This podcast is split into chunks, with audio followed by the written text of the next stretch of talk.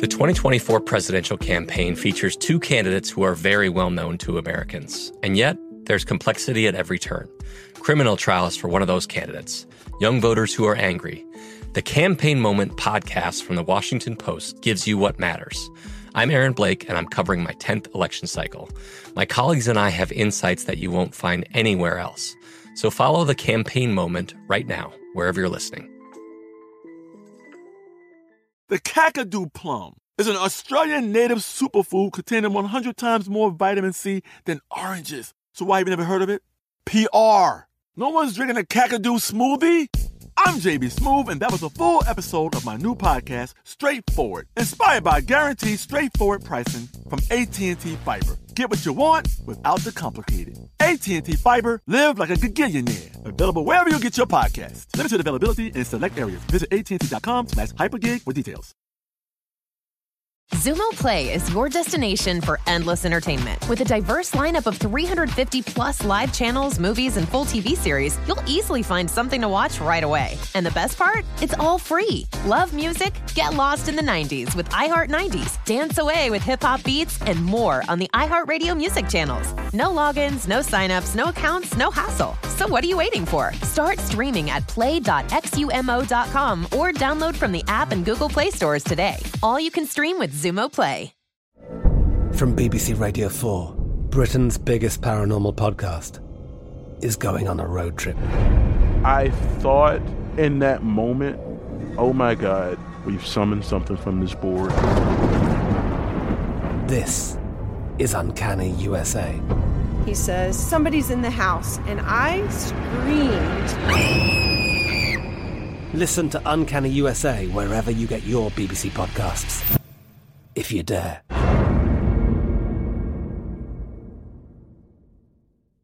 Hey everyone, technically you're getting two days in history today because we're running two episodes from the History Vault. Hope you enjoy. Greetings, everyone.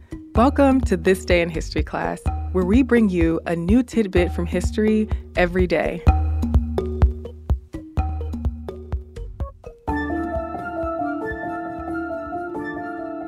The day was April 5th, 1614. A Native American woman named Matoaka, better known by her nickname Pocahontas, married Jamestown colonist John Rolfe. Pocahontas was the daughter of Chief Wahunsenaca, also called Powhatan, the paramount chief of the Powhatan chiefdom. Known as Tsenacommacah, the chiefdom included about 30 Algonquian speaking tribes in what is now Tidewater, Virginia, and Virginia's eastern shore. In May 1607, English colonists founded Jamestown, the first permanent English colony in North America. Pocahontas and Powhatan didn't meet any English colonists until late December of that year, when Captain John Smith was captured by Powhatan's brother and eventually taken to Chief Powhatan at Werowocomoco, Powhatan's capital. The story goes that Pocahontas rescued him from his execution, but that's likely not the truth. Back then, as it still happens today, Pocahontas' power within the Powhatan tradition was often played up. Smith was given permission to leave Werowocomoco. In 1608, Smith became the president of Jamestown. That same year, Pocahontas was part of a delegation that went to Jamestown to negotiate the release of several Native Americans who had been captured. On that trip, and on later envoys to Jamestown, Pocahontas was mainly a symbol of Powhatan's trust in Smith. Pocahontas was pretty playful, and English writer William Strachey even described her doing cartwheels with English boys in Jamestown. Relations between the English and the tribes were okay at first. Powhatan sent food to the colonists, and the colonists traded with the Powhatan peoples. But by the winter of 1608, relations had soured as the English demanded more food that the tribes did not have. The First Anglo Powhatan War began, and Powhatan moved his capital west. Pocahontas was barred from visiting Jamestown, though she did still have some interaction with the colonists, and Smith left Virginia because of an injury in October 1609. But Pocahontas, who would have been around 14 in 1609 and 1610, was getting older, wearing the clothing of adults and getting tattoos. Pocahontas, like other Powhatan women, could choose to marry whom she wanted. In 1610, Pocahontas married a Native American man named Kocoum, who was a commoner but also some sort of warrior. It's not clear where they lived or if they had children, but English documentation and native oral history show that Powhatan was happy with Pocahontas' choice and stayed close to his daughter after the marriage. But during this time, the colonists were expanding beyond Jamestown. In 1613, Captain Samuel Argall found out Pocahontas was living with the Patawomeck tribes, and with the help of the tribe, kidnapped her and held her as ransom for the return of stolen weapons and English captives. She was then taken to Jamestown and probably Henrico, a nearby settlement. Accounts differ on how Pocahontas was treated at this time. Some say she was treated well, while others say she was raped. But it was during this time when Pocahontas learned the English language, traditions, and religion. And in 1614, she was baptized and given the Christian name Rebecca. By the time an agreement was reached for her release, Pocahontas had fallen in love with the English colonist John Rolfe, who had introduced the tobacco crop in Jamestown. Rolfe asked Sir Thomas Dale, the deputy governor of Virginia, for permission to marry Pocahontas. In a letter to Dale, Rolfe said that the marriage was not for the unbridled desire of carnal affection, but for, quote, the good of this plantation, for the honor of our country, for the glory of God, for my own salvation, and for the converting to the true knowledge of God in Jesus Christ, an unbelieving creature, namely Pocahontas. Powhatan and Dale agreed to the marriage, and on or around April 5, 1614, either Minister Alexander Whitaker or Richard Buck performed the ceremony. At that point, her first marriage ended, and the couple had a son named Thomas, although it's not clear when. But Pocahontas' marriage to Rolfe brought about a period of peace between the tribes and the colonists, as Powhatan called an end to the war. The Virginia Company of London, which had funded the settling of Jamestown, saw this unlikely pairing as a marketing opportunity and trotted the couple out to England in 1616. The English upper class largely doted on her while she was there, as her appearance was a spectacle to them, and she was even presented at the court of King James I. But in March 1617, when Pocahontas and John were about to head back to Virginia, Pocahontas died, possibly of an upper respiratory illness or dysentery. Soon, the peace that their marriage had incited would deteriorate, and the Second Anglo Powhatan War began in 1622.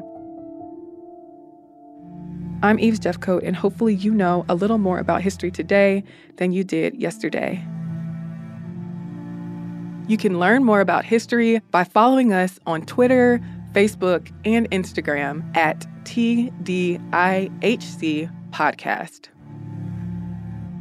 Thank you so much for listening, and I hope to see you again tomorrow for more tidbits of history.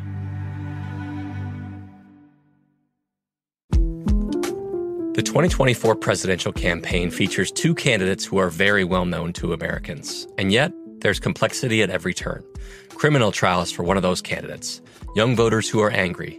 The Campaign Moment podcast from the Washington Post gives you what matters. I'm Aaron Blake, and I'm covering my 10th election cycle. My colleagues and I have insights that you won't find anywhere else. So follow the Campaign Moment right now, wherever you're listening. Xumo Play is your destination for endless entertainment. With a diverse lineup of 350 plus live channels, movies, and full TV series, you'll easily find something to watch right away. And the best part? It's all free. Love music? Get lost in the 90s with iHeart 90s, dance away with hip hop beats, and more on the iHeartRadio music channels. No logins, no signups, no accounts, no hassle. So what are you waiting for? Start streaming at play.xumo.com or download from the app and Google Play stores today. All you can stream with Xumo Play.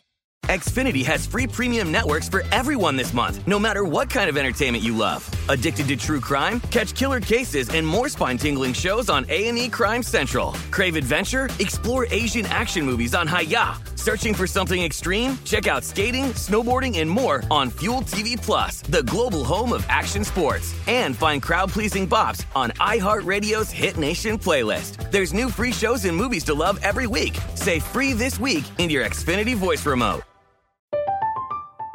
I'm Katya Adler, host of The Global Story. Over the last 25 years, I've covered conflicts in the Middle East, political and economic crises in Europe, drug cartels in Mexico. Now I'm covering the stories behind the news all over the world in conversation with those who break it. Join me Monday to Friday to find out what's happening, why, and what it all means. Follow the global story from the BBC wherever you listen to podcasts. Hey, hey, y'all. Welcome to This Day in History class, a podcast for people who can never know enough about history. I have to say that I feel very comforted knowing that you all are listening to me as I sit here and record from my pretty dark and pretty cramped closet. So thank you all, and I hope you're holding up well. Let's get into the show.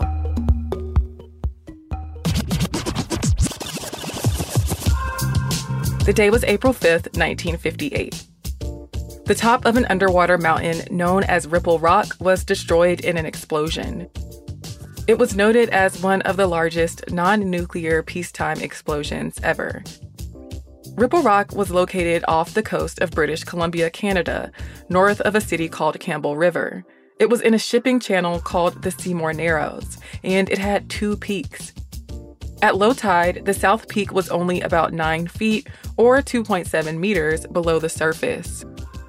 Because it was so close to the surface but invisible to ships, it was a huge hazard. On top of this, there were dangerous tidal currents in the area around the peak. Ripple Rock was responsible for the sinking or damage of more than 20 large vessels and at least 100 smaller vessels. At least 114 people died due to the wrecks it caused. It was clearly a dangerous obstacle, but not everyone agreed on the destruction of the peak.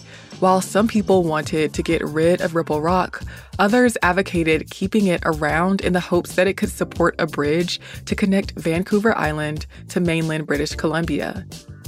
But in the end, the Canadian government decided to destroy Ripple Rock. In 1943, an attempt was made to blow up the rock by floating a drilling barge over it.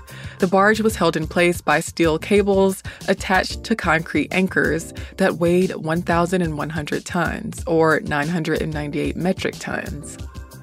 Holes would be drilled into the top of the rock and filled with explosives so that the rock could be blasted away. But the cables broke frequently. There was another attempt to use a drill barge to blast the rock to pieces, but water turbulence made the operation difficult, and this attempt was abandoned.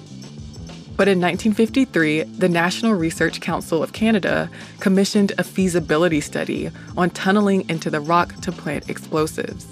This approach was approved, and the government hired Dolmage and Mason consulting engineers to plan the project. The Northern Construction Company, J.W. Stewart Limited, and Boyles Brothers Drilling Company got contracts for the project, the plan was to sink a shaft on Maud Island, tunnel out below Seymour Narrows, and drill two vertical shafts up into the rock. Work began in November of 1955 and lasted for more than two years. Once the tunneling was done, workers drilled so called coyote tunnels in the peaks of the rock and placed explosives in them. At 9:31 in the morning on April 5th, Ripple Rock exploded. The blast reached a height of 1,000 feet. The explosion was broadcast live on CBC. No environmental damage was reported in the area. Now, the South Peak is about 45 feet below the surface at low tide. The North Peak is about 70 feet below the surface. I'm Eve Jeffcoat, and hopefully, you know a little more about history today than you did yesterday. If there's anything I missed or something or someone you'd really love to hear about on the show, please send us a message on social media that's on Facebook, Twitter, or Instagram at TDIHC Podcast. And if you're so inclined, you can send us an email at thisday at iHeartMedia.com. Thanks again for listening to the show, and we'll see you tomorrow. For more podcasts from iHeartRadio, visit the iHeartRadio app, Apple Podcasts, or wherever you listen to your favorite shows. I'm Katya Adler, host of The Global Story. Over the last 25 years, I've covered conflicts in the Middle East, political and economic crises in Europe, drug cartels in Mexico. Now I'm covering the stories behind the news all over the world in conversation with those who break it. Join me Monday to Friday to find out what's happening, why, and what it all means. Follow the global story from the BBC wherever you listen to podcasts. Xumo Play is your destination for endless entertainment. With a diverse lineup of 350 plus live channels, movies, and full TV series, you'll easily find something to watch right away. And the best part? It's all free. Love music? Get lost in the 90s with iHeart 90s, dance away with hip hop beats, and more on the iHeartRadio music channels. No logins, no signups, no accounts, no hassle. So what are you waiting for? Start streaming at play.xumo.com or download from the app and Google Play stores today. All you can stream with Xumo Play. Xfinity has free premium networks for everyone this month, no matter what kind of entertainment you love. Addicted to true crime? Catch killer cases and more spine-tingling shows on A&E Crime Central. Crave adventure? Explore Asian action movies on Hi-YAH. Searching for something extreme? Check out skating, snowboarding, and more on Fuel TV Plus, the global home of action sports. And find crowd-pleasing bops on iHeartRadio's Hit Nation playlist. There's new free shows and movies to love every week. Say free this week in your Xfinity voice remote. This is Malcolm Gladwell from Revisionist History. eBay Motors is here for the ride. With some elbow grease, fresh installs, and a whole lot of love, you transformed a 100,000 miles and a body full of rust into a drive that's all your own. Brake kits, LED headlights, whatever you need, eBay Motors has it. And with eBay Guaranteed Fit, it's guaranteed to fit your ride the first time, every time, or your money back. Plus, at these prices, you're burning rubber, not cash. Keep your ride or die alive at ebaymotors.com. Eligible items only, exclusions apply.